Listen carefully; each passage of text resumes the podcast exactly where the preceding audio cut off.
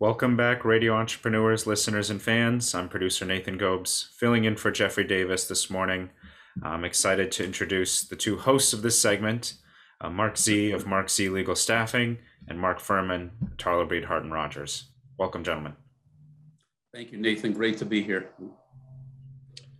Nice to see everybody and uh, thrilled and looking forward to hearing from my partner, Al DiNapoli. Great. Me too. Yes, me uh, too. our next guest is Al DiNapoli, partner at Tarlow Breed Hart and Rodgers. Al, you've been on the show before several times, most recently to discuss your uh, to, to discuss Di Bevino Winery.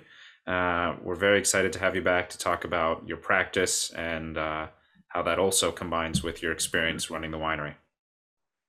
Well, I'm glad to be back. Uh, always nice to uh, see Mike C and uh, talk with him. And of course, uh, my uh, longtime partner, Mark Furman. I think we've been working together uh, at Tarlow Breed Hart and Rodgers for since 1993, if I'm correct, Mark. January 28th, 1993, but who's counting? Seems like yesterday, right? Does That's seem like yesterday.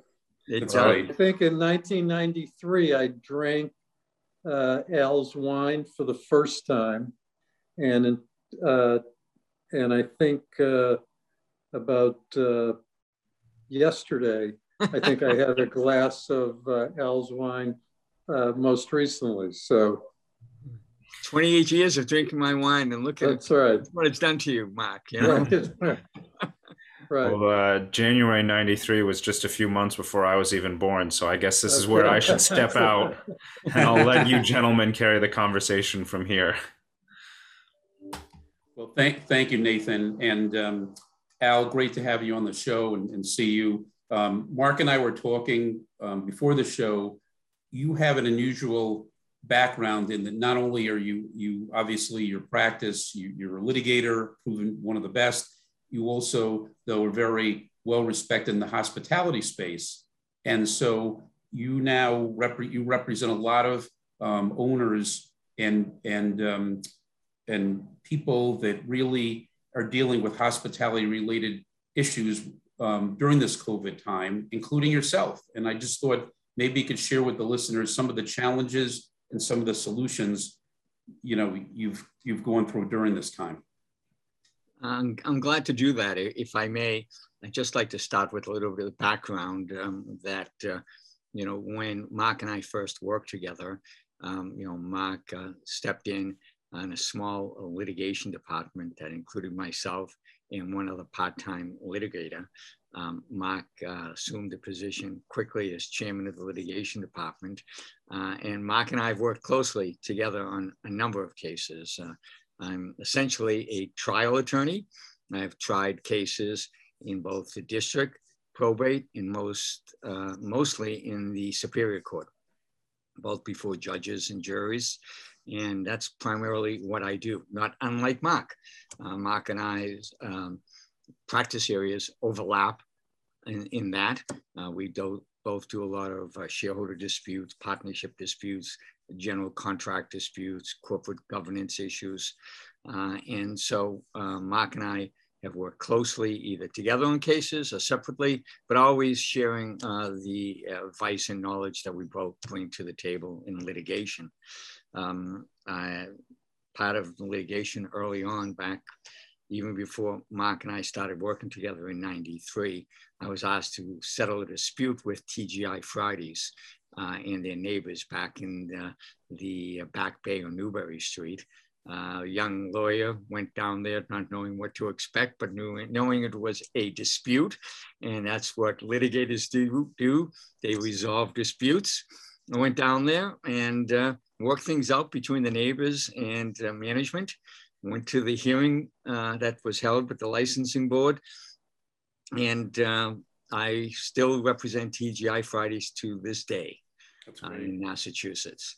So um, something that started uh, just because there was a dispute between neighbors in a restaurant has blossomed into a practice of hospitality law, which I didn't really know I was going to go into. Um, but you know, a lot of things I always talk about. Life is like a pinball game in some ways. You just pull back the lever, and the ball goes and bounces here, bounces there, and you're not really in complete control of where it's going to go, as much as you shake the machine so you don't void it. Um, and it just bounced into the hospitality area.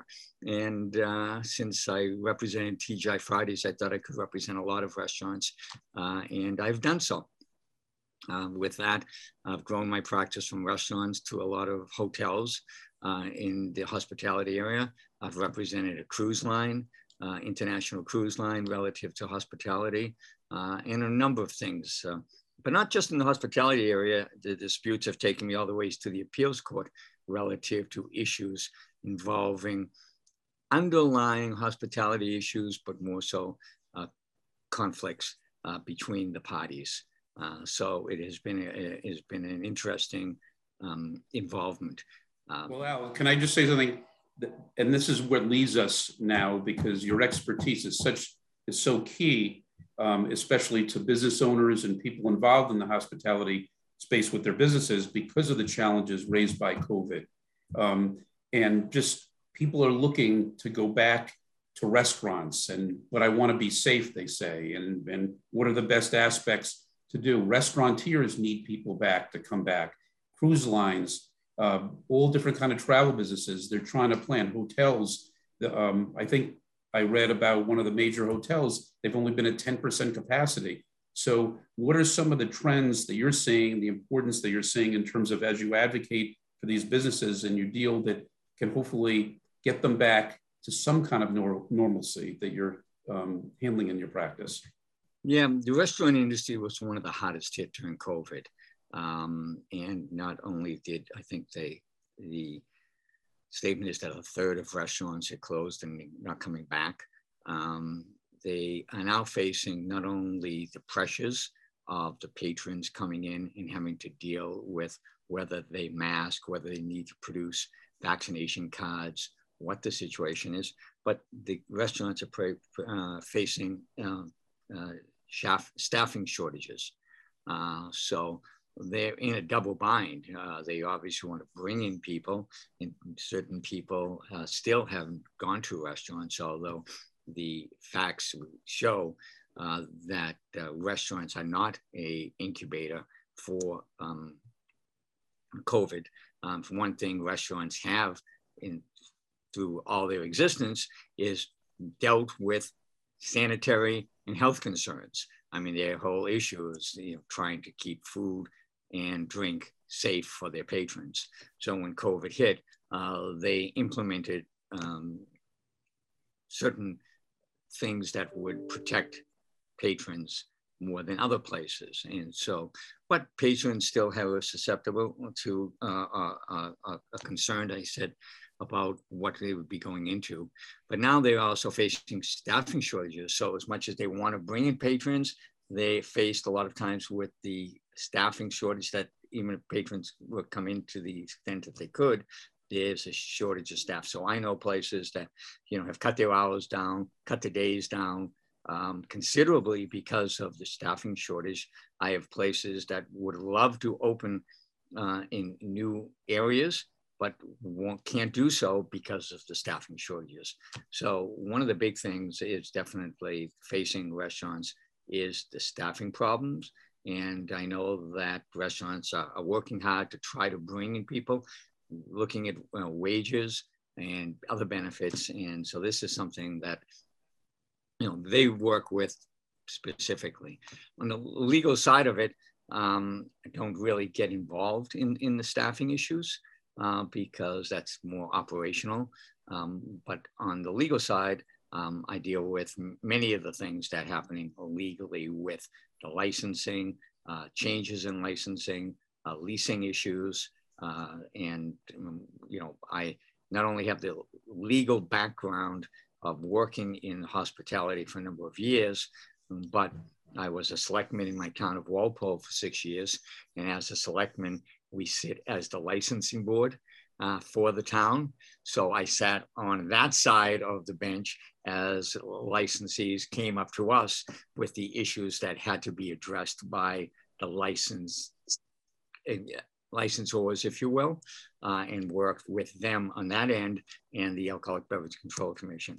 And then recently, um, as you alluded to earlier, uh, myself and my four cousins uh, uh went into the restaurant business and we opened a winery called Di Bevino Winery in Walpole, Massachusetts. And we opened up in January 2020. Uh, two and a half months before Mr. COVID said, too much fun in there. We're going to shut you down and we had to face all the issues of the COVID restrictions ourselves. Um, so it's, it, it, has been interesting to give me a vantage point from both the legal, the administrative side as a selectman, and then the operational side as Di Bevino Winery that I think allows me to bring a unique um, bit of experience to my clients in the hospitality industry. I, I think that's an important point that makes, you know, you really unique, Al, is that you have the perspective of, you know, a seasoned lawyer. Um, I won't say you've been around forever, but you've been around for a long time, and uh, um, and and also as a as a business owner in the hospitality industry.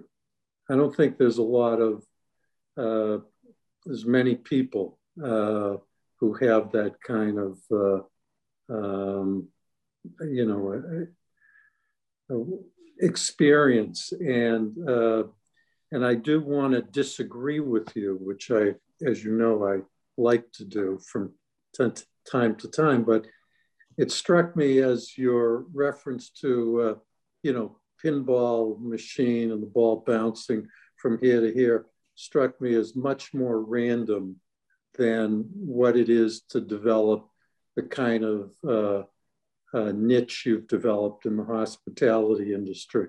So my take is that uh, you know you you build a, an expertise in a particular area not by you know handling one case, but handling the cases you have the opportunity to work on in such a way that the people you represent sing your praises to other people in the industry, and one client leads to another client, which leads to another client. And that's what you've successfully done through your excellent work for each of your clients to develop this reputation and expertise in the hospitality world. So I'm anti pinball um, I appreciate that, and, and, and, maybe the analogy doesn't go as far as as you're taking it, but I just bring it up only because entering into you know uh, the legal world when I uh,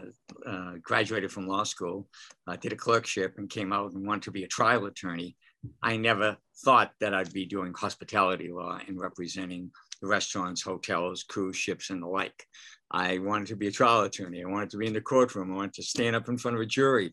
I wanted to argue the cases. And those are still some of the highest points of the legal career that you can ever do is to stand in front of a jury and argue your case. Uh, and that's what I wanted to do. So, but the pinball bounced me into hospitality, and that's all. But uh, yes, I, once you're there, you need to take it to where it goes. And uh, um, I've been uh, uh, fortunate to be able to have that practice grow and, and take it in different directions. Now, as you said, not only because of all the, I've done, but my now operations, but also being as a selectman and working, you know, from that side of the bench and being the licensed uh, person who has to um, administer the licenses in the municipality.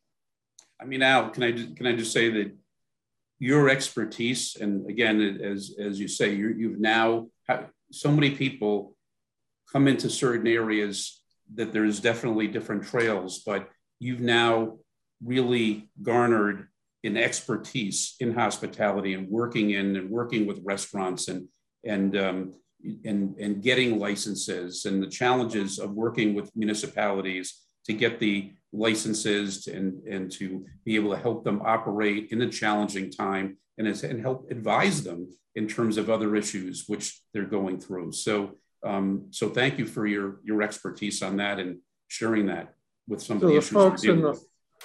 Folks in the hospitality industry, you know, they have the matters that are unique to their industry, but then they have the same problems that are in every industry. You know, the real estate problems, the leasing problems, the employee problems, uh, um, you know, the contract problems in general. So Al's experience and expertise as a uh, business litigator um, is there, but in addition to that, he has this specialized knowledge in the uh, hospitality industry for the problems that's unique to them. And now, with his uh, additional uh, piece of as a business owner in the hospitality industry, it's just a it's a great combination. Absolutely, and and that's something. Again, there's so many issues now, Al, that um, and and I think that as as a listener myself and and as somebody who has a business, it's so important to have somebody with that experience who's in the trenches that, as Mark said, knows all the periphery issues, but also really understands inside and out how um, this climate is and how to deal with it. Yeah, and you know, and it's uh, uh, even being a business owner in the hospitality gives you that unique look into the hospitality business. I've never been a business owner, uh, although you know a, a shareholder in the law firm. Uh, being a business owner in the trenches, like we are in operating and in leasing and financing and dealing with customers and dealing with purveyors and whatever, uh, brings another unique you know sense of to um, the business litigation I do too. So I can understand um, the issues and the pressures that uh, business uh, uh, owners uh, experience on a day-to-day basis. And I think I can bring that to um, my work with them. Great. Thank you. Thank you, Al. Thank you for sharing your expertise. I'm sure these uh, these problems and pressures, like you mentioned, uh, that the hospitality industry and, and industries overall are going to be facing will continue to adapt as as COVID and, and employment uh, shifts throughout coming months and into 2022. Uh, if listeners or viewers want to get in touch with you at Tarlow Breed Harden Rodgers, how can they do that? And and maybe also give a plug for the winery as well if people want to find out more about that. Well, thank you. Yes, um, you, my phone number at the law firm is 617 218 2024. Um, my email address is adnapoli, uh, and it, probably the best way is to go on to the Tarlow Breed uh, website and pull up my uh, not so handsome face and it'll give all the contact information instead of, instead of me trying to spell out DiNapoli here. Mm-hmm. Uh, but I certainly can be reached by just plugging that in, uh, phone, phone, calling me. Uh, Di Bevino Winery uh, is out in Walpole, Massachusetts on Route 1, and it can be found by just Googling in Di Bevino, D E B-E-V-I-N-O, a blend of three families, DiNapoli, Bevilacqua, and Arpino, uh, who are all family and cousins and been making wine for over 45 years uh, for ourselves. Uh, you know, one of the unique things is that the outdoor seating that is going to be an issue as we keep on going on, not only through COVID, but I think through the experiences that restaurateurs and municipalities and customers have seen that they enjoy the experience of outdoor seating is going to be a challenge to municipalities, to restaurants going forward. And that's something that is unique and that will continue and very much involved in. We're fortunate that our location is in a large parking lot. So we were provided with an opportunity to expand it as much as we could. We're not encroaching on the municip- municipalities premises at all. So we have a large tent uh, outdoor patio, and um, we have used it, uh, I think, to the benefit of our customers, uh, and will continue to do so. So, and, uh, and let's uh, also point out that the wine is excellent and reasonably priced. We make our own wine. The grapes are directly from uh, Suisun Valley, which is a little southeast, and but contiguous to Napa Valley. And um, it's, you, know, you start with a great source of grapes, and you can't be much better in this country than getting it from uh, Napa Valley region. So, thank you. Thank you, Al. And uh, Mark Furman, how can people reach you at Tarlow Breed Harden Rodgers? Um, I can be reached at mfurman, F-U-R-M-A-N, at tbhr-law.com or at 617-218-2025. Thank you. And uh, Marc Z of Marc Z Legal Staffing, how can people reach you? First of all, you can Google Marc Z, M-A-R-C, and the letter Z, and we'll come right up, or Marc Z Legal, M-A-R-C-Z legal.com, or 617 338 1300. Great. And of course, both the marks are on our show for regular segments on radioentrepreneurs.com, as well as YouTube, Spotify, LinkedIn, and all the other channels we stream on. Uh, if anybody wants to get a more in depth uh, or hear a more in depth conversation about uh, Al's winery, Di Bevino Winery, you can also head to any of those places that I just mentioned to find uh, his previous interview that I think was uh, over the summer. And um, find out more about that there.